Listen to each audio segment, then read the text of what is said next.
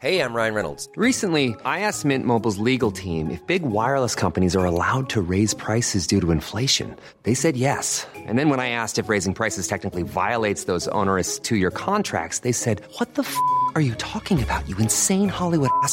So to recap, we're cutting the price of Mint Unlimited from $30 a month to just $15 a month. Give it a try at mintmobile.com slash switch. $45 up front for three months plus taxes and fees. Promo rate for new customers for limited time. Unlimited more than 40 gigabytes per month. Slows. Full terms at mintmobile.com.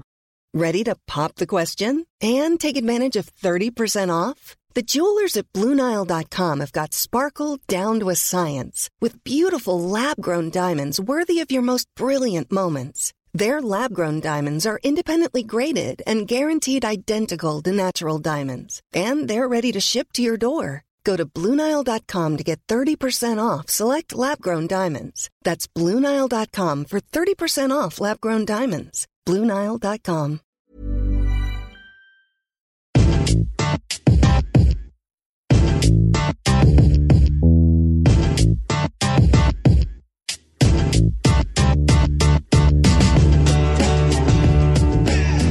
back to the front three. Good to have you guys back this weekend. We're here to cover the three main talking points from the weekend. And a surprise on the podcast this week, we actually have Dave O'Brien. Dave, good to have you back. Thank you. You know, the trip away in France was great fun, but it's great to be back and talking about football. Yeah, and of course, uh, the front three wouldn't be a three without uh, another third person. Uh, no Kris this week, no Adam this week, no Nico this week. We have Euan McTear. Euan, it's lovely to have you on the podcast.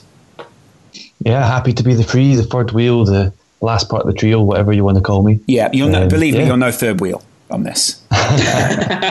you're one of the main. If anything, I'm going to be the third wheeler on this podcast. All right. We'll, Um, we'll know by the end who the third wheel is. Yeah, this is a great point, yeah. Uh, and that's exactly how they got rid of Neymar at Barcelona. So uh, Hmm. it, it works perfectly. Uh, speaking of Barcelona, actually, let's let's get straight into it. We've got a game of the weekend, and because we've got Euan on the podcast, we might as well go straight to Spain. Uh, Euan, it was a again, which um, I mean, most people were sort of saying is, is not a formality, but um, it's it, it, you know at this point it's not like Atletico Madrid are going to catch Barcelona and equaling uh, or trying to make sure that they can catch up to them in any way uh, is almost a pointless exercise. But it finished one 0 between Barcelona and Atletico Madrid, and a lot of people celebrating. Uh, the greatest of all time is what people are calling him, Lionel Messi, for his 600th goal. Yeah. It wasn't really the title decider, but it was the sort of decider to see if we actually have a title race. Yeah. Because if Atletico Madrid had won this one, they would have cut the lead to two points, and that would have been really interesting. But yeah, Lionel Messi did his thing, and now the gap at the top between Barca and Atleti is eight points, and with just eleven games to go, that's yeah, that's kind of it, isn't it? But I mean, it's, it's not as if Barcelona um, are going to sail all the way there, though, is it? Do you, I mean, it, we we can talk about this a little more in, in a second, but it, they have in the past uh, been caught. Teams in the league have been caught. They have, uh, but from this uh, stage in the season, nobody's ever been able to cut a gap this big with so few games left. But then again, nobody thought Atletico Madrid would win the league um, in 2014. Um, Barcelona almost threw it away the next year as well um, when they had a big, big lead over Real Madrid. So, and if they go far in the Champions League, which obviously Atletico Madrid don't have that sort of distraction, then who knows? Maybe Barcelona will drop a few more points. They have another Clasico to navigate as well. Um, but the, the worst thing, I guess, from Atletico is if you actually look at the fixtures and compare them, the team that has a, the trickier running is probably Atletico. So, um, yeah, there's there's not even scraping the barrel. There's really literally nothing to sort of get an Atletico fans' hopes up after after this result. Well, Dave, one of the key differences pretty much every season uh, recently with Barcelona has been Lionel Messi, and he made it to his 600th goal. He's got the most of everything pretty much in La Liga, is what you were telling me just before the podcast. Um, and the spreadsheet in front of you sort of confirms his influence on the Barcelona game. Yeah, I think you know, put in an incredible display. How you know he was sort of drifted around the first sort of ten minutes of the game, but I loved how tactically Barcelona they moved to a sort of 4-2-2-2 system where Coutinho was almost playing as a striker and Messi was a little bit deeper. But in terms of those 600 goals, you know what a player Messi is. Unbelievable to get that far. 39 of those 600 goals came from free kicks, direct free kicks. What an absolute joke. Dani Alves assisting the most of uh, Messi's goals, 42 goals he assisted.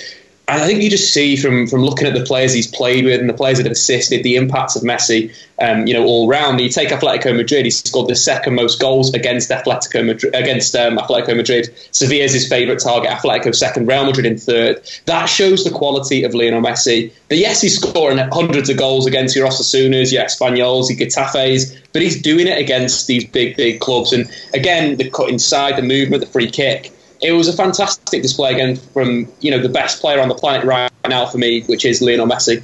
Uh, do you do you think that there is quite a stark difference, Euan, between the way that the Stars have performed this season for the big three in La Liga, and do you think that that has been the difference as to why Barcelona are top and we see Real Madrid lagging so far behind and Atletico struggling to keep up?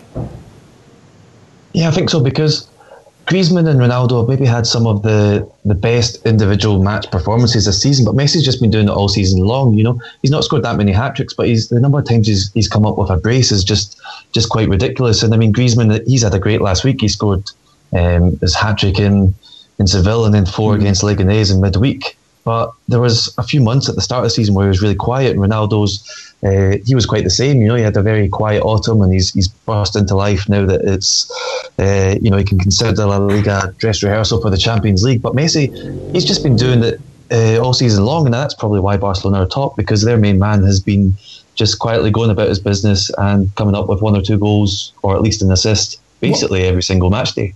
In, in your mind, though, whilst Messi has been obviously consistent across all platforms, you could say. Mm. It, w- it was interesting to see the stark difference between the performances that Ronaldo had in the Champions League and the performances that he was able.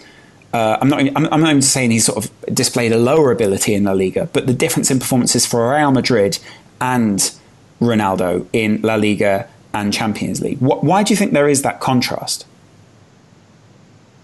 I think it's something to do with the club. I mean, Real Madrid they've won two Champions Leagues in a row, and uh, I mean their story is defined by the Champions League. And mm. I think when you're a Real Madrid player, it's hard not to buy into that mentality. I mean, Ronaldo himself, you know, he knows, you know, if he's going to win the Ballon d'Or, he's not going to win it for scoring goals in La Liga against, uh, you know, Deportivo La Coruña or Alaves. He knows he's going to get the Ballon d'Or for scoring against uh, the likes of PSG or even in the group stages goes against uh, Tottenham or Borussia Dortmund. That's it. That's the goals that are going to get him the Ballon d'Or. And and even if he consciously decides he really does want to try in La Liga. I think it's sometimes hard to flip that switch when when you sort of just subconsciously uh, live your life for the Champions League as every single Real Madrid player does. Yeah, it's a very good point. Of course, Dave, it's not only Messi at, Barcelona as well, and obviously the emphasis shifted away. Uh, for some time uh, from the the idea of tiki taka, at least that Pep Guardiola had instilled in his team, and it became much more focused on the front three of Barcelona. But the sh- the shift uh, backwards this season that we've seen and the emphasis more towards midfield um, has definitely served the team better in terms of balance and controlling games as well.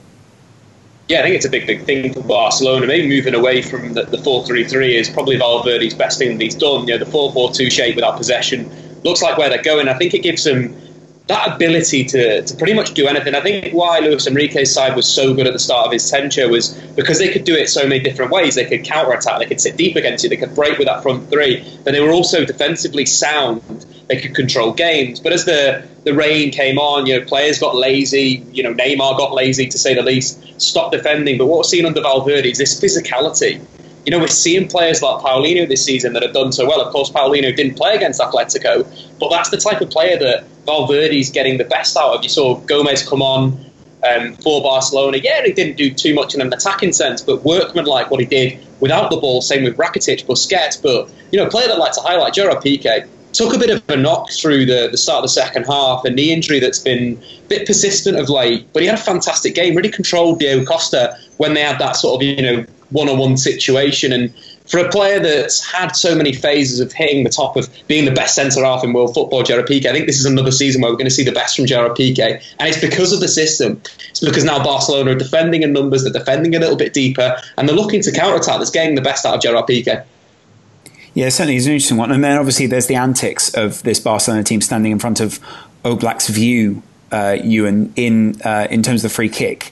What do you make of um, what some people would say skullduggery in La Liga. Um, it, it, is it fine things, fine margins like that that make a difference in these big games? I think it might be. I mean, uh, the, we had the front page of, of Marca today was that sort of Messi's view of that free kick, and it looked it looked absolutely ridiculous. It looked like uh, you know it, they were all sort of jumping about in a bouncy castle, and it just burst. There was you know there was Barcelona players falling to falling to their left, Atletico players falling to their right, and amongst it all was a ball. And you have to feel for, for Oblak because there was really no chance he could have seen what's going on. And there was another report in Spain saying that, um, you know, uh, you know, in Spain they love to analyse every single possible detail of every uh, single match, and they, they worked out that the, the wall was maybe a couple of a couple of feet further back than uh, than was permitted. So maybe maybe that helped a little bit as well. But yeah, I mean, Oblak is one of the best goalkeepers in the world, and you think how is he going to get beaten by by a free kick? But then you also have Lionel Messi, who's just um, he's probably just as effective with free kicks as he is from the penalty spot because his penalty record isn't actually that great. Yeah. Um, and then when you look at his, his free kicks record, I mean, three in the last week. I mean, that's just that's just ridiculous, isn't it? Do you think it can be too easy, Euan? I mean, there is a point where football is just too easy for people, and he just sort of thinks this is ridiculous. I need to miss a few. Yeah, maybe that's it. He's just trying to he's just trying to liven it up a wee bit, and you know it'd be too boring if he scored a free kick every week. So yeah. he's got to try and make it look uh, make it look uh, like a, an achievement every time he does it. I mean, you wonder what's going through his head when he scores, you know, uh, the umpteenth free kick of a season because everybody's running to him, looking at him as if he's just done something incredible, and it's it's something that he probably does at least once every day in training. So yeah, it would be yeah, it'd be quite an experience to just spend a few hours in Messi's head and see what he's thinking when he when he just pulls off the incredible, but he obviously considers it routine. Yeah, it is. It is quite unusual, and obviously, uh, Dave, when you look at the other side, who are far from routine, Atletico Madrid under Simeone have you know, they've always been a very consciously uh, proactive side in terms of the way that they play their football uh, always very intense, but it was very difficult for Simeone to get Costa and Griezmann into this game. So the, the contrast was, was quite stark. Yeah, it was really interesting to see the, how well Barcelona linked with Messi, Coutinho, and Suarez in that first half, and Iniesta. Let's say Iniesta was brilliant, played like thirty minutes and was played really well and went off injured, but they linked really well, and that was a completely different to Atletico, who Griezmann struggled to get in the game with the ball at his feet. Defensively, was very good. Came back a few times in that first half, won the ball, and got Atletico on the counter. But there was no link to Costa. There's no link to Griezmann. You know, all the balls that were going into his feet up until about 70 minutes, they just weren't sticking. But it's one of these things that Simeone needs to, to, to build again. Is obviously Diego Costa massive impact in this Atletico uh, team so far. I think when since he's joined um, officially, the the win rate with him when he started is around 80% versus 50% when he's not there, or 53% when he's not there. But it's about linking a bit better. And I think because Barcelona have gone to this 4 4 2, what Simeone could have done was maybe go for a 4 3 3 like he did in the Champions League final to great effect. You know, the final that they lost against Real, but arguably should have won, should have had that control. You know, moving to a midfield of Saul, Koke, and, and Gabi in front of the, the back four could have been the way to go to unlock mm. it. Yeah, I mean, it certainly is interesting because they did have a lot of the ball in the second half. Yeah, I think that's the big thing. They had a lot of ball, but it seemed to break down. You know, Atletico have built this system where they do pop these passes into their centre forwards, centre all forwards, lay the balls off, and these um, you know outside midfielders come inside to become interiors and, and, get involved with the play. But it wasn't working because of you know the defensive structure of Barcelona, and it was almost like it was throwing like shit against the wall and the shit's not going to go through the wall because you're throwing it against the brick wall in a way. This analogy isn't really working, but at no, the same point, because in the end, some shit sticks. Yeah, some shit sticks. Yeah. So what you want to do instead of throwing the shit through the wall is maybe right. throw it round the wall. Right. And then in terms of a four-three-three, that could have been it. You know, Correa came on and looked very, very good.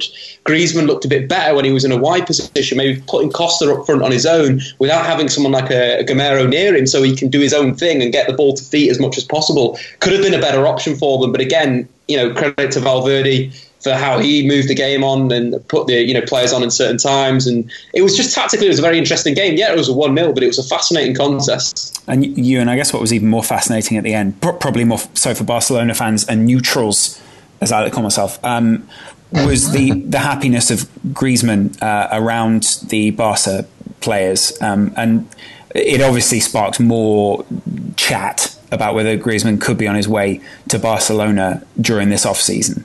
Um, what, are your what are your overall thoughts on that? Yeah, I think if, if he is to leave Atletico Madrid, which I'm still not convinced he will, uh, I think Barcelona is obviously the most logical spot for him, even though they already have so many players in in the kind of positions he would play. I mean, you almost think if they now regret buying Dembele because I think they, they maybe got him last summer because they needed an immediate Neymar replacement.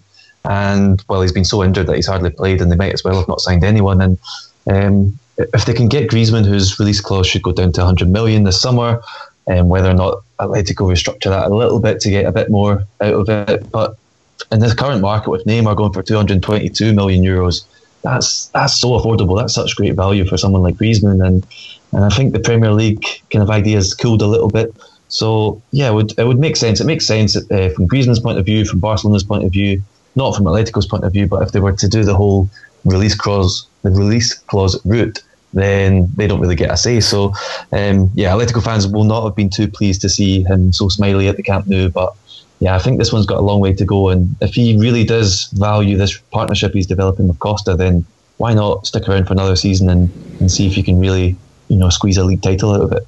Yeah, I, guess Barcelona are very good at putting that pressure on. Um, it's what, what is it though that you think that Atletico are missing right now? Because if you again, if you sort of take Griezmann out of that, then they're missing another what most people call vital cog in breaking the duopoly of Real Madrid and Barcelona. Yeah, I think they need to they need to start breaking the sort of the back line of Real Madrid and Barcelona. I mean, you saw it in this game. I mean, uh, playing basically 4 4 2 with Griezmann and Costa so far up that there was no way really to get the ball to them. And they kind of lack that sort of number 10 player. And they never really play with a, a role designed for a number 10, but they do lack sometimes that sort of creative midfielder who can who can pick that pass. It seemed that at one point that Koke was going to be that guy. I mean, he played so many assists to Griezmann uh, a couple of years ago, but Koke is now usually playing on the wing because uh, Simeone loves to play this sort of uh, four pivot midfield or four central midfielders, and you kind of have to squeeze them all in somewhere. And and it, there's just not really anyone creative in that sort of attacking midfield role. And you know, it's great having Griezmann and Costa up front. That's that's fantastic. But if you can't get the ball to them at all, as we saw yesterday at the Camp Nou, then then what's the point?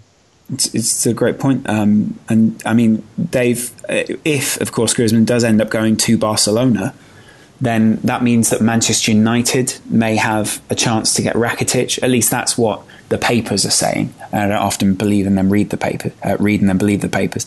Um, you, would would someone like Rakitic fit well at, at Manchester United just to fuel the uh, rumours a little?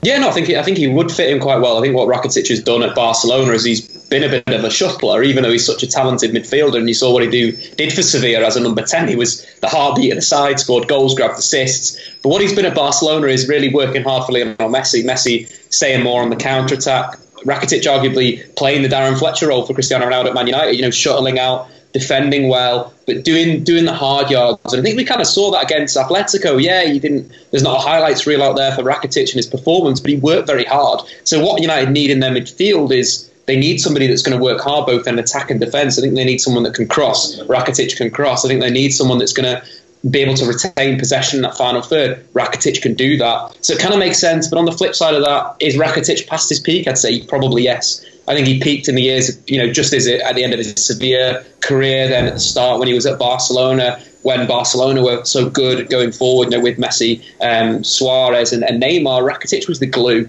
So I think that he's past that, but he'd be a good signing. You know, wouldn't turn him down to say the least. But is there better alternatives on the market? Probably. Hmm. Yeah, certainly is interesting. Um, well, let's move on to the Champions League, where obviously La Liga is uh, quite heavily implicated this season. Um, and the yeah, the first of the offerings, you and I'll come to you on this one. Uh, Paris Saint Germain versus Real Madrid. PSG have quite a mountain to climb against this uh, this Real Madrid side, and uh, like we were referencing earlier, um, it's Ronaldo who sets these these guys apart so far. Yeah, although to pick up on that analogy, if it's a mountain to climb, if I was going on a hill walking trip, there's there's one footballer I probably wouldn't want to be doing it with, and that's probably Neymar. He'd be a bit of a, bit of a pain and ter- terrible chat, terrible stories. He'd be stopping for a drink of water every every few minutes, showing you off his lovely Nike hill walking boots. So falling over. I wonder. I wonder if Neymar's absence, in a way, makes this a more winnable tie for PSG. And as much as he's he's our best player talent wise, I mean, there's there's no doubt in that. Could I mean we've seen how Barcelona have responded over the course of a season with Neymar being out of the group and how that's helped the dynamic. And uh, maybe it's different when you're talking about one specific match, one roll of the dice. But uh, PSG they just didn't really seem to to get under Real Madrid's skin in the first leg with that front three, and maybe having one of those players out and being a bit more coherent, another man in midfield. I mean, Di Maria has been so good for them. Maybe, just maybe, that actually makes uh, this a little bit more uh, more winnable for them. Yeah, certainly is an interesting one there. I mean, uh, Dave, let's talk about Liverpool and Porto as well while we're on Champions League stuff. Um, it's an interesting one because Liverpool have set themselves up, at least, uh, against a Porto side who almost looked uh, shocked at how Liverpool were playing at times. um, it was just really unusual as a Liverpool fan to be watching it because I, I was looking and just thinking, well, I, I expected more, if I'm honest, but I don't know why.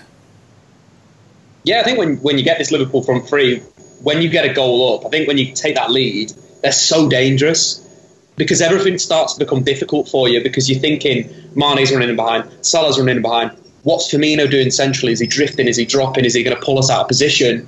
And I feel like when you've got that goal lead, it means the opponents need to play a little bit higher. They need to squeeze the game. They need to get on the ball, which falls really into the hands of Liverpool. Liverpool's transition this season is arguably one of the best I've seen in a long time since maybe Borussia Dortmund back under Klopp, and that is where they're going. And I think that's why it's so exciting for Liverpool fans to see Liverpool at the moment because they're almost becoming that Borussia Dortmund side. They're very quick, they're very agile, they've got a lot of aggression. Yeah, they lack maybe a few players to complete the side, but going forward in the Champions League, they're very, very exciting. I think that's what, what sort of Porto got caught out by was the amount of goals that were just you know, going through the amount of chances that Liverpool created, the high quality chances.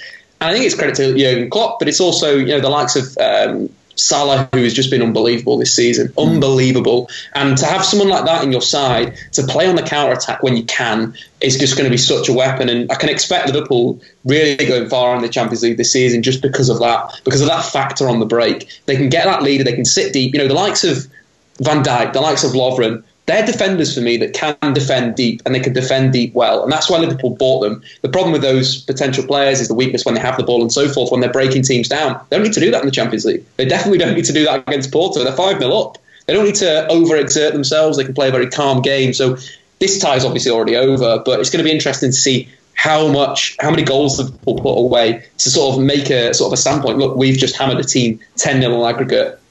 Do you want some? Well, I think you also underestimate Liverpool's ability to capitulate, Dave. That's incredible. Um, of course, uh, Tottenham versus Juventus is also a fairly key tie as we go into. Uh, well, I, I, say fairly key. It's vital uh, to the the way that Tottenham are developing. It's somewhat of a, a proving ground uh, for how far they have actually come, uh, Dave. And this one being back at Wembley, away from Turin. Uh, do you think that plays into Spurs' hands, or it plays more into the Juventus idea that they need away goals? I think if you looked at that first leg and how Spurs controlled the game with the ball away from home, now they're playing at home. It's going to be, you know, I think Spurs have got this this their sort of tied hands down. The only thing that you can see is if you they do nick an early goal like they did in Turin, can Spurs again come back and and control and be calm? And I think they can. I honestly do think. I think this is as I said before, this is Spurs' season in the, the Champions League to go far. I think this Juve team is broken. I think there's too many uh, people that need to be carried in this side. There's not enough workers in the team that they get too exposed too easily. And it's it's weird how Allegri had that last season and he had the right ingredients and now he doesn't. And it's weird to see that in less than six months from a team that did so well in the Champions League, got to the final, got beaten in the final. To see them now, it's, it's really weird that this team has almost fallen away so much. And I do think that this is Spurs is to lose. I think with Dele Alli, with Eriksen, with with Kane, with Heung-min Son, their front four at the moment are on fire, like Liverpool's front three, and that is very sort of scary for a backline from Juve that without Bonucci, they look like they've lost a bit of calmness. Of course, Bonucci was pretty poor at the start of the season. He's coming back into the game a bit facing Milan now, but they're missing him. They really are missing a Bonucci character, a guy that can carry the ball out the back and be controlled and calm in possession. Mm. That's what Juve need. So I do think it's it's game set match Spurs with this one as well. I'm going to be very ballsy with, with all my predictions today. Uh, and you let's obviously finish with Barcelona's chances in the Champions League. A lot of people saying that Iniesta will be ruled out of this tie uh, due to his injury out there on the pitch. Um, do, do, you think that that plays into Chelsea's hands at this point, or do you think this Barcelona team is going to be too dominant for the likes of a slightly when I say slightly, um, I mean uh, very lackluster Chelsea team on the weekend. Yeah, I mean, I think it does play into Chelsea's hands, but whether it's enough for them to be able to to pull off a, a win or two two three three draw at the Camp Nou. I don't I don't really know. The big problem for Barcelona is obviously Iniesta's position. That's that's kind of why they made the move to get Coutinho in January. Was you know the the logic is Coutinho plays in La Liga the weekend before and after a Champions League game, and Iniesta is is really fresh and you know old man Andres can still do his thing, but when his hamstrings give way, then you know no amount of Coutinho money in the world can can give you Iniesta on the pitch. So it's going to be interesting to see how they fill that because they uh, they don't necessarily have players that can play that role. But then again, maybe they can they can sort of set up a little bit differently for this one because they they're the team in the advantage. And um, as much as you would never see Barcelona sit back and, and counter attack, this is Ernesto Valverde, and as as we were sort of saying earlier on, he's he's a pragmatist and he, he does what's what's necessary. And we could see the way that Barcelona used to play, break with MSN if they can sort of soak up some pressure, get it long to Messi and Suarez, score another goal and kill off the tie, then that's a way to get through this this one match, which they'll, as you mentioned, they probably won't have Iniesta for. You, sometimes there are points where you wish that you could reset in the Champions League and uh, Coutinho could be playing in these ties because you just think what a, mm. a bearing he could have on a game like this, especially returning to the Premier League would be uh, fantastic for Barcelona, terrible for Liverpool fans such as I. Um, other guys who have crossed over between Liverpool and Barcelona, uh, sometimes directly, sometimes not. Uh, the legend that is uh, Luis Garcia. Uh, scoring an incredible goal for Liverpool in the Champions League, and, and and it's been it's good to have you on this week. Obviously, we we can plug your new channels. La Liga Lowdown is where people can find your La Liga Lowdown.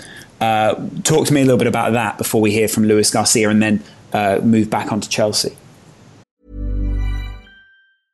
Hey, I'm Ryan Reynolds. At Mint Mobile, we like to do the opposite of what Big Wireless does. They charge you a lot, we charge you a little. So naturally, when they announced they'd be raising their prices due to inflation, we decided to deflate our prices due to not hating you. That's right. We're cutting the price of Mint Unlimited from $30 a month to just $15 a month. Give it a try at mintmobile.com slash switch. $45 upfront for three months plus taxes and fees. Promo for new customers for limited time. Unlimited more than 40 gigabytes per month. Slows. Full terms at mintmobile.com.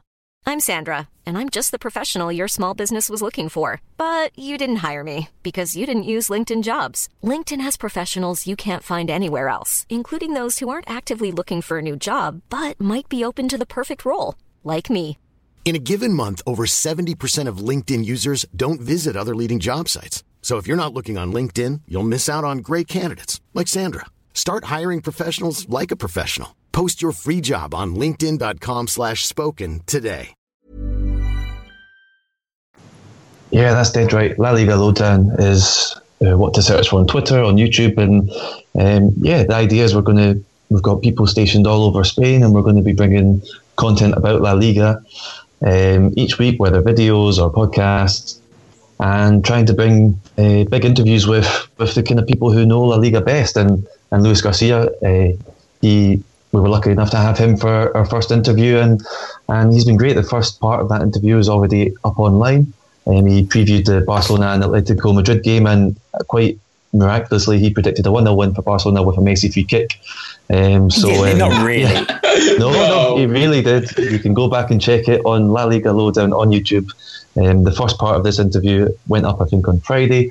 Um, and yeah, when asked for his prediction, 1 0 Messi free kick was, was Luis Garcia's prediction, which which means whatever he's about to say, uh, to say next on, on this uh, clip, it's worth tuning in for, isn't it? That's a really good point. Yeah, it's, it's, it is probably worth. And Luis Garcia himself is quite an interesting character, having passed between so many teams uh, during his career, having won the Champions League himself, and of course, having that experience at the very top level will make him a fascinating interview. You can head over to La Liga Lowdown and take a listen to that. Here is an excerpt from that very interview on the front three.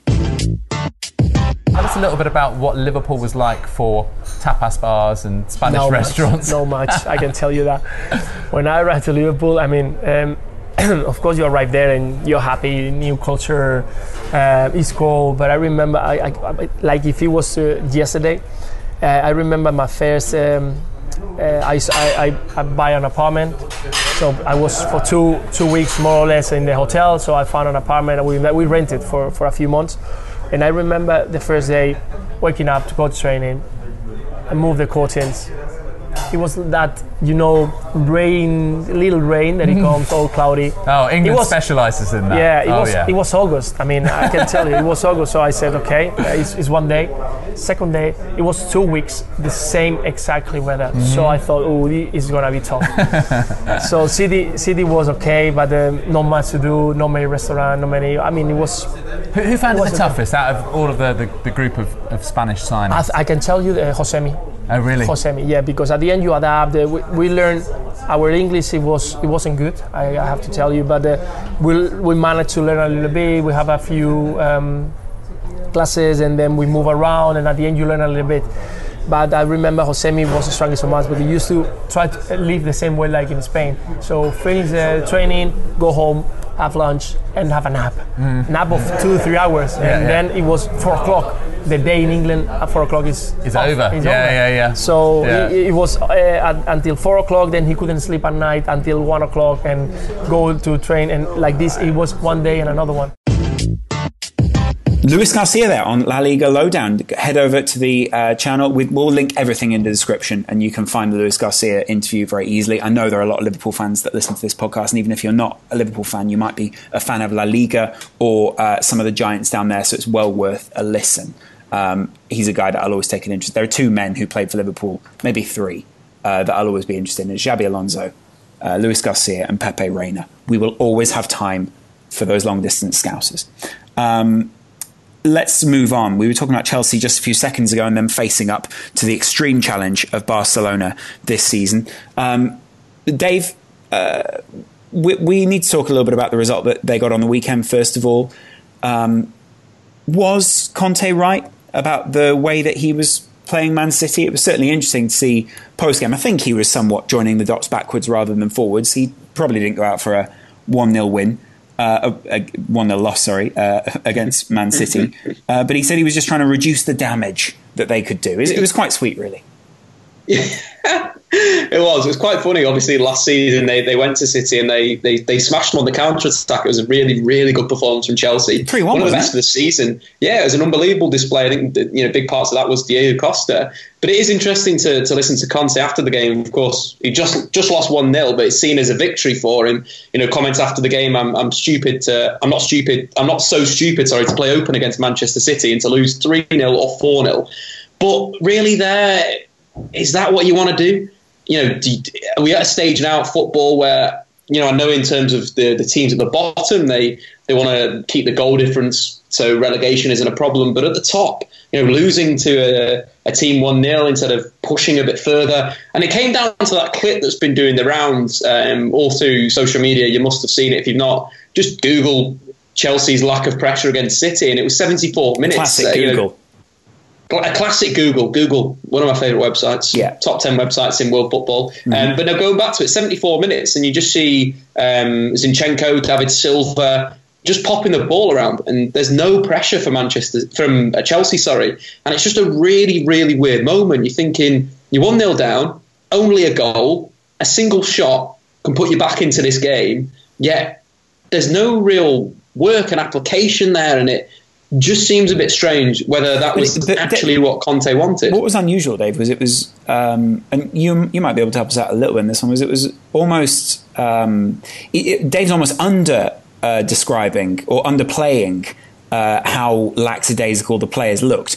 It was like it was it was what you'd imagine a training session would be like in extreme heat. Um, it was just a really unusual display, wasn't it? Yeah, I mean, like the one, exa- uh, especially with Fabregas, where he just kind of walked over to Silva, and and I mean, I don't think Cesc Fabregas has ever been that sort of robotic standing next to David Silva ever. I'm sure they've taken team photos for the Spain national team, and they've been more energetic than they were great in the middle of this uh, this football match. I mean, it was just. Um, it's an extremely low press. Ah, and, and you've seen it before. Maybe you've seen it. Maybe not as you mentioned from a team as uh, like a, a well, the reigning champion like Chelsea. But you've seen things like this before, where a team's losing three 0 in its last five minutes, and there's no chance, and you know you think, well, what's the point? And as much as players are supposed to fight till the last win, uh, the last whistle, there are moments in the game where you know realistically, what's the point? But as you mentioned, this one, this they're only one goal down, and and Chelsea have everything to fight for. They really need to scrap and scrape every point they can to get back in the Champions League. So it was just um, yeah, bizarre is the word. that was something you've really not seen before. Yeah, I mean, Dave, they allowed the Man City side to, I think, set new passing records. It was something like 924 passes they managed to get in the Stats. game. Um, and it, it, it, was, there was so little uh, to marvel at, I guess.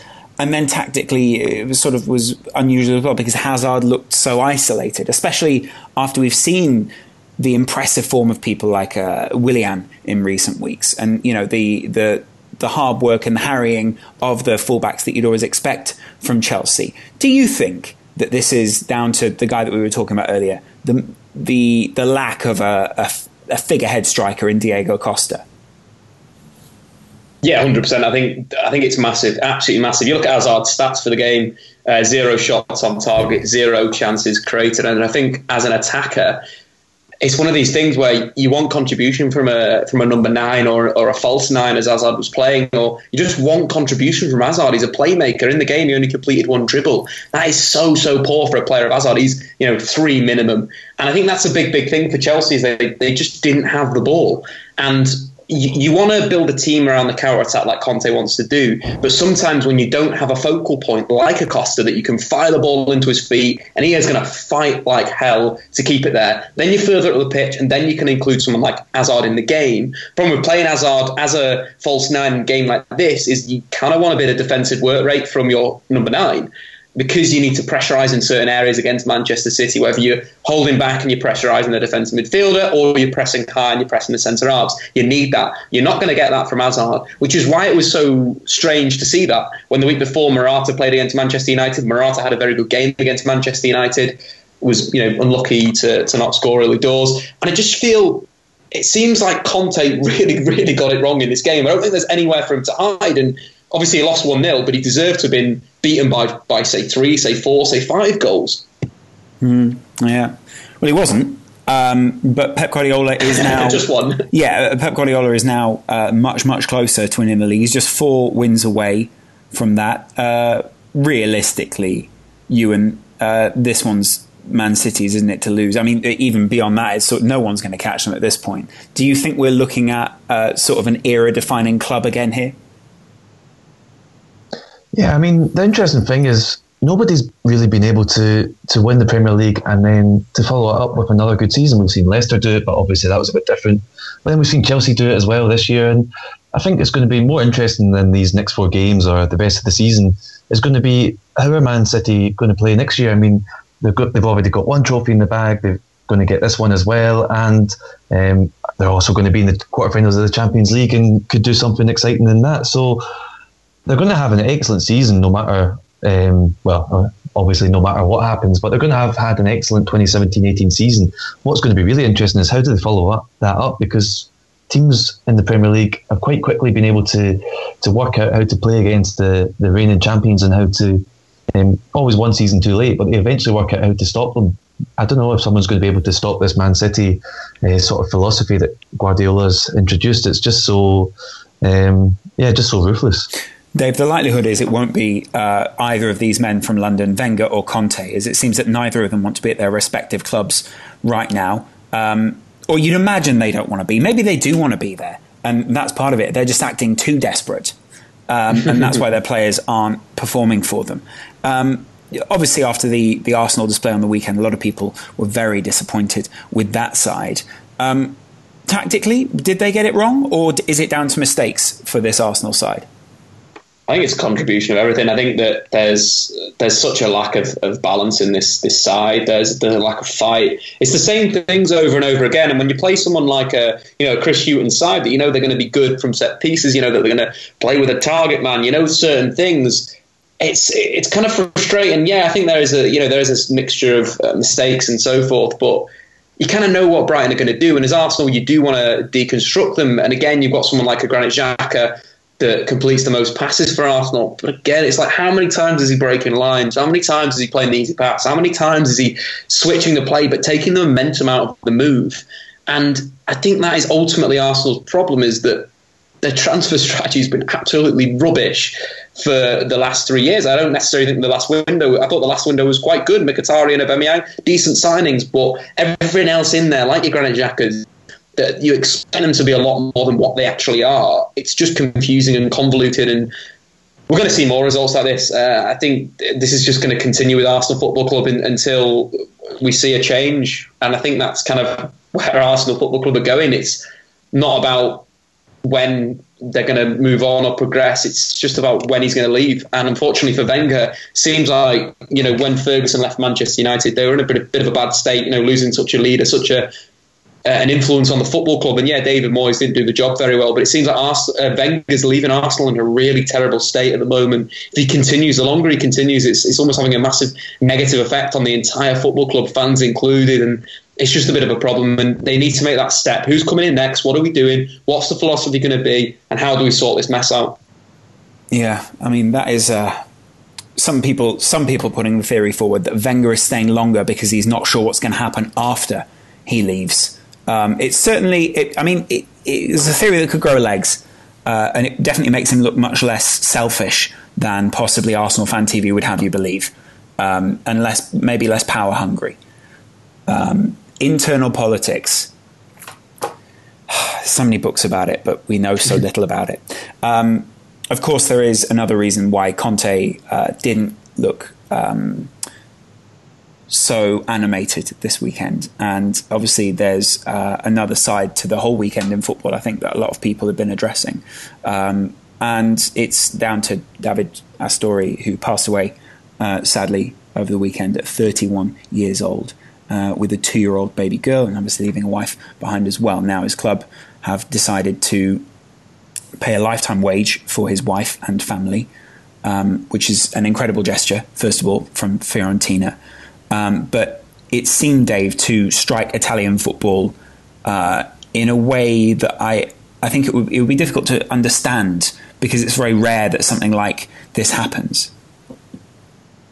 Yeah, it's, it's very rare. Obviously, the, the it's just a sad, sad moment for the whole of football. You know, 31 years old, a baby girl, a wife. You know, leaving that all behind, it kind of wakes you up to to what you have and how, how life is so precious, and you should take every moment and enjoy it because things like that can happen. You know, going to sleep uh, one night with the team in the team hotel, and you wake up the next morning, one of your teammates is gone. And I think the whole, you know, the tributes, Buffon's tribute was was emotional and you know very good, and it spoke about how what a person he was, and what a genuine human being he was. And I think that's what we see that sometimes things like life uh, you know, they pass you by, and moments like this make you appreciate what you've got and, and everything around you. And of course, the whole of Serie A being suspended is a is a lovely gesture. And of course, there's going to be so much sadness around that. When he was at Cagliari, you know, he had such a a good team around him, a lot of players that play in Serie A for a number of different teams. That's affected a lot of people. So there's going to be a lot of sadness, but great move for, for Fiorentina to to support his family, uh, his wife, his, his, child for the for the rest of their lives. You know, it's a great gesture, and I think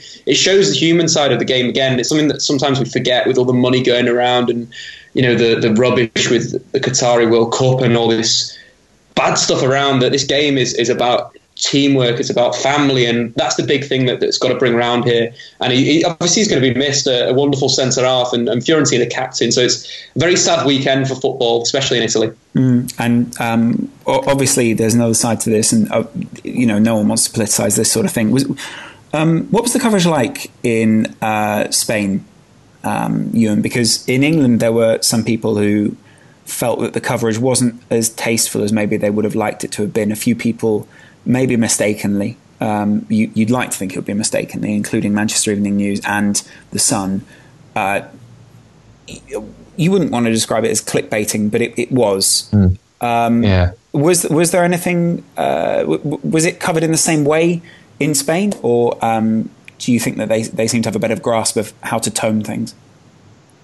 Yeah, I think generally clickbait isn't quite as, as big a thing in Spain, so maybe that problem was was sidestepped for that reason. But um, yeah, there was certainly plenty of coverage um, on Sunday, and and as much as obviously Serie A was was all the games, day, uh, all the days games were were postponed. Um, yeah, we do have to remember. I mean, football is so interconnected now that there's Italian players and there's obviously former teammates of his in in every league, really. And yeah. um, obviously, we started this conversation by talking about how Antonio Conte is is just one such Italian in the Premier League, and um, obviously it's understandable that you're not going to cancel football all around the world and in every league. Um, but we do have to remember that, uh, yeah, football's so interconnected now that maybe maybe this is um, an issue that has uh, got under some players' skin in other leagues where matches weren't postponed and they did have to continue playing, such as such as at Chelsea and, and beyond. Yeah, it is obviously also something, Dave, that you'd imagine will be at the forefront of some players' minds. As you know, obviously, a lot of us living a very normal life. Uh, players and athletes are often pushing themselves to the very limits, and so you know, I I don't know the cause of death at this point, and I don't want to speculate. But a lot of players, you'd imagine, uh, not only do they feel the strain of a short career, but also just the strain on their own bodies. Um, will obviously be waking up to the feeling that that it's not just uh, that's not just an experience which could happen to him. You know, no matter how rare it might seem, there have been a lot of people down the years, uh, especially in certain regions of the world, that have suffered from very specific conditions that have struck quite a few players down. Um, and I guess it's a a wider reminder of um, just the, the, health of uh, players being more important than maybe their their impact out on the pitch sometimes. Yeah, I think that's a big, big thing. You know, whichever cause of death that we, we find out is, obviously it's very sad.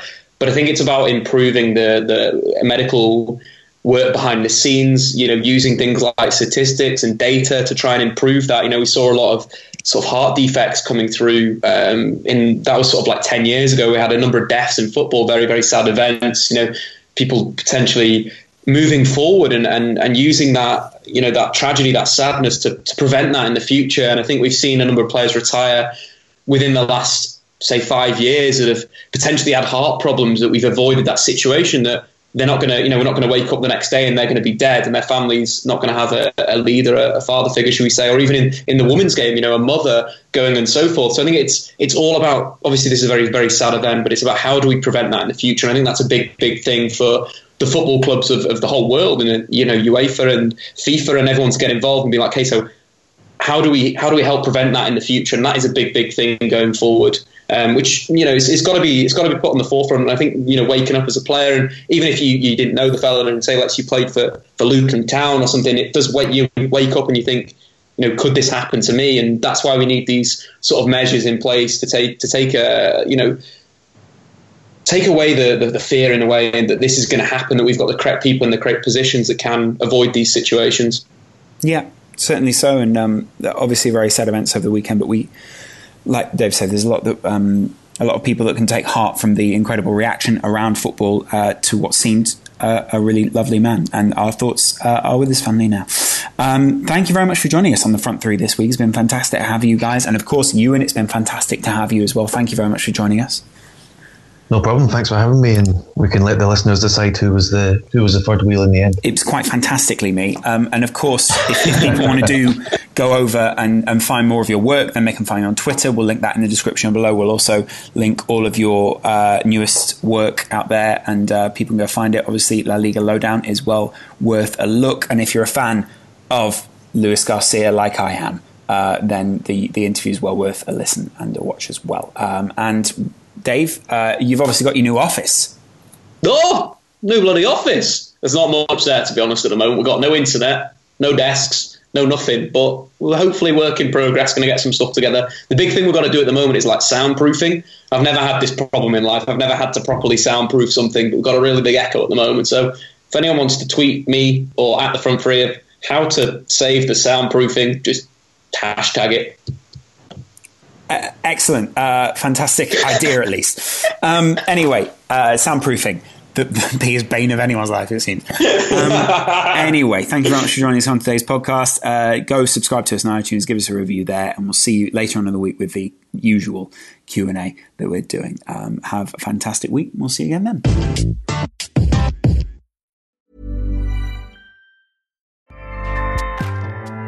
ACAST powers the world's best podcasts. Here's a show that we recommend. The Real Housewives is a guilty pleasure for most, but if you're looking to not feel guilty about that pleasure, tune in to Everything Iconic with me, Danny Pellegrino, where I break down all the messy moments and behind the scenes antics of Bravo's popular franchise. And on Everything Iconic, I also interview celebrity guests like Kelly Ripa, Keke Palmer, Drew Barrymore, Cameron Diaz, and more about their guilty pleasures, their past work, and so much more. So if you're pop culture obsessed and find yourself watching way too much reality TV like me, tune in to Everything Iconic with Danny Pellegrino wherever you listen to podcasts.